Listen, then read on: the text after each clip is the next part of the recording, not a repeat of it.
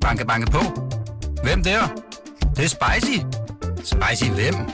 Spicy Chicken McNuggets, der er tilbage på menuen hos McDonald's. Badum, bom, tji.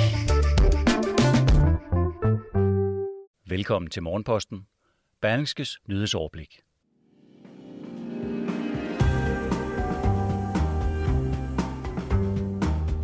Danmark har betalt Storbritannien et hemmeligt beløb for at tage imod 23 af vores tolke.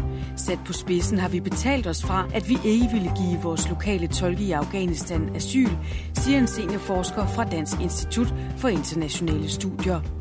Muligheden for at sanktionere jobparate dagpengemodtagere, som siger nej til job, er noget, der påviler A-kasserne. Men ikke en eneste A-kasse har overblik over, hvor ofte det sker.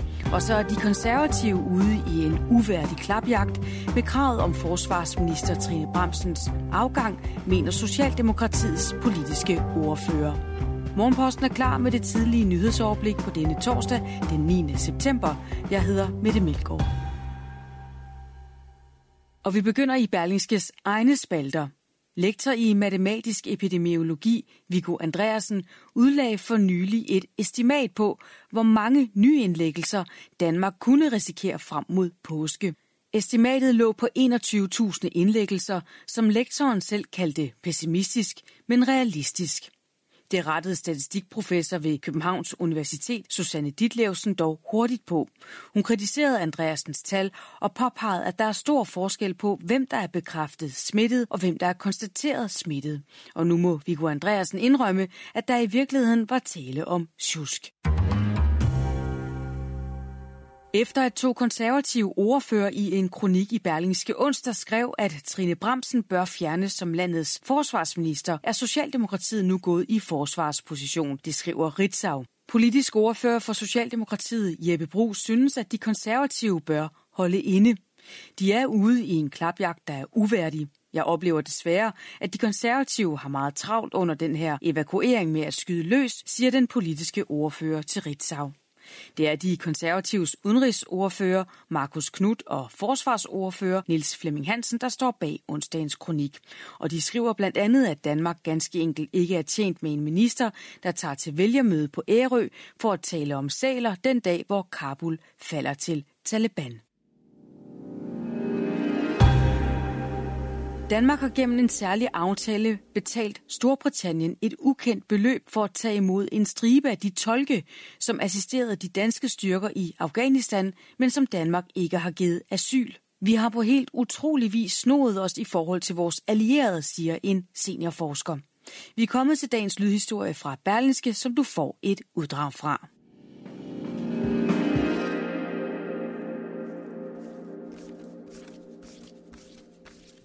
Danmark har refunderet Storbritannien et hemmeligholdt beløb for at tage imod 23 afghanske tolke, som har arbejdet for de danske styrker i Afghanistan. En ordning, der sætter regeringens modvilje mod at indgå den nye tolkeaftale, der kom alt for sent i forhold til evakueringen fra Afghanistan, i et helt nyt lys. Vi har på helt utrolig vis snoet os i forhold til vores allierede, siger Sine Plambæk, seniorforsker ved Dansk Institut for Internationale Studier. Sat på spidsen har vi betalt os for, at vi ikke vil give vores lokale tolke i Afghanistan asyl, siger hun. Allerede i slutningen af 2014 omtalte sine Plambæk i en rapport, at Danmark havde betalt Storbritannien for at tage tolke, der havde assisteret de danske styrker i Afghanistan. Forsvarsministeriet bekræfter i dag over for Berlingske, at Danmark indtil juni i år har betalt britterne for at lade 23 af vores afghanske tolke bosætte sig i Storbritannien, herunder 12, som først havde fået afslag på indrejsevisum til Danmark, og 11, som selv havde Storbritannien som deres første valg. Indtil juni i år havde Danmark samtidig givet asyl til blot fem af de tolke, der har hjulpet de danske styrker i Afghanistan, efter at have behandlet sager om 139 afghanske tolke. Jeg har ikke tidligere, hverken mit arbejde i FN og EU eller som advokat i Danmark, set en lignende ordning, siger Paul Haug Fenger, advokat og specialist i blandt andet asylret, samt tidligere ansat i FN's højkommissariat for menneskerettigheder og i EU, som Berlingske har bedt om at gennemgå aftalen. Danmark betaler sig ud af et juridisk ansvar for tolkene i det, vi betaler et beløb for at sende dem til Storbritannien, som dermed overtager det humanitære ansvar, der ellers ville have været vores, siger Paul Haug Finger. Hos enhedslisten, der står uden for tolkeaftalen fra 2013, bliver ordningen mødt med hovedrysten. Jeg synes, at hele ordningen med at udlicitere ansvaret for tolkene til Storbritannien vidner om, at man ikke er klar til at tage ansvaret, når man tager i krig. Det er tydeligvis den stramme udlændingepolitik, der har været bestemmende for den her ordning, siger Eva Flyvhold, forsvarsordfører for enhedslisten og medlem af Udenrigspolitisk Nævn. Det er helt på sin plads, at vi betaler for at få de her folk til Storbritannien. Det manglede bare. Men det er noget rod, at vi ikke selv tager ansvaret for vores afghanske samarbejdspartnere, siger hun. Og hvor meget Danmark rent faktisk har betalt Storbritannien for at tage imod tolkene fra Afghanistan, er imidlertid en hemmelighed. Oplysningerne er nemlig klassificeret, fortæller en pressemedarbejder i Forsvarsministeriet. Oplysninger fra Storbritannien giver dog et generelt indblik i de beløb, der er i spil, og ifølge sine Plambæks rapport vurderede den britiske regering i 2014, at man måtte tage 600 afghanere til Storbritannien, og at dette samlet set ville koste britterne over 90 millioner pund, svarende til omkring 750 millioner kroner. Artiklen er skrevet af Michael Bjerre og Steffen Nybo Magi. Find den i sin fulde længde på berlingske.dk. Muligheden for at sanktionere jobparate dagpengemodtagere, som siger nej til et job, ja, det påviler A-kasserne. Men ikke en eneste A-kasse har overblik over, hvor ofte det sker. I tre år har den helt centrale måling været lukket, da datakvaliteten ikke har været tilstrækkelig, skriver Berlingske Business. Avisen har de seneste dage forgæves forsøgt at få et svar fra landets største A-kasser, som ikke selv fører statistik over antallet af sanktioner. Mere opsigtsvækkende har Styrelsen for Arbejdsmarked og Rekruttering ikke haft et overblik siden den 4. juli 2018, oplyser myndigheden. A-kasserne bliver jo målt på både sanktioner, rådighedssamtaler og enhedsomkostninger, så det er da et kæmpe problem, og det undrer mig meget, hvis man ikke har haft de tal, siger arbejdsmarkedsforsker Flemming Larsen fra Aalborg Universitet. Spørgsmålet om A-kassernes sanktioner er påtrængende relevant i den aktuelle debat om ledige og manglen på arbejdskraft, som danske virksomheder oplever i øjeblikket.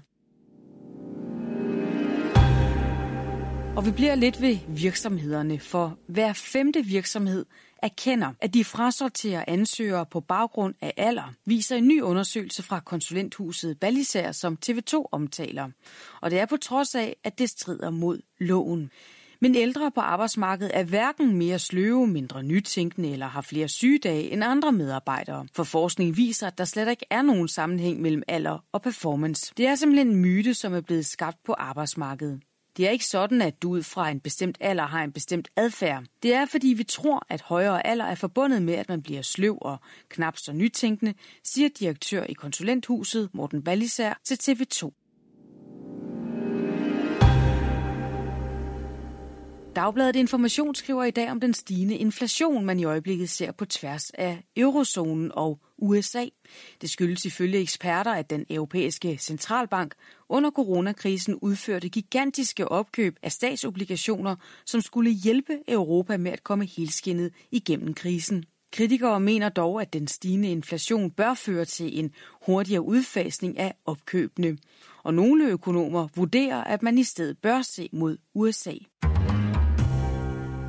HB Køges fodboldkvinder er klar til gruppespillet i Champions League efter en samlet sejr på 3-0 over Sparta Prag. I onsdagens afgørende kamp vandt HB Køge 2-0 på hjemmebane over tjekkerne. Det første opgør i Prag endte med en dansk sejr på 1-0. Dermed venter der nu seks kampe i efteråret i Champions League for sjællanderne, der blev dansk mester i sidste sæson. Og det er første gang, at der er etableret et gruppespil i kvindernes udgave af turneringen. Den danske klub er allerede sikret en præmiesum på minimum 400.000 euro, svarende til omkring 3 millioner kroner, ved at komme i gruppespillet. Tidligere er Brøndby røget ud af kvalifikationen, så HB Køge er altså alene om at repræsentere Danmark i Champions League. Morgenposten har en enkelt begivenhed med her til morgen, og den foregår i Odense, hvor Generator Festival begynder i dag. Den tre dage lange gadefestival markerer starten på det nye semester for alle byens studerende. Det var alt fra Morgenposten på en torsdag. I morgen tidlig er det Tue Sørensen, der står for Berlingskes daglige nyhedspodcast. Du kan lytte med fra klokken 6. Mange tak for nu. Jeg vil ønske dig en rigtig god dag.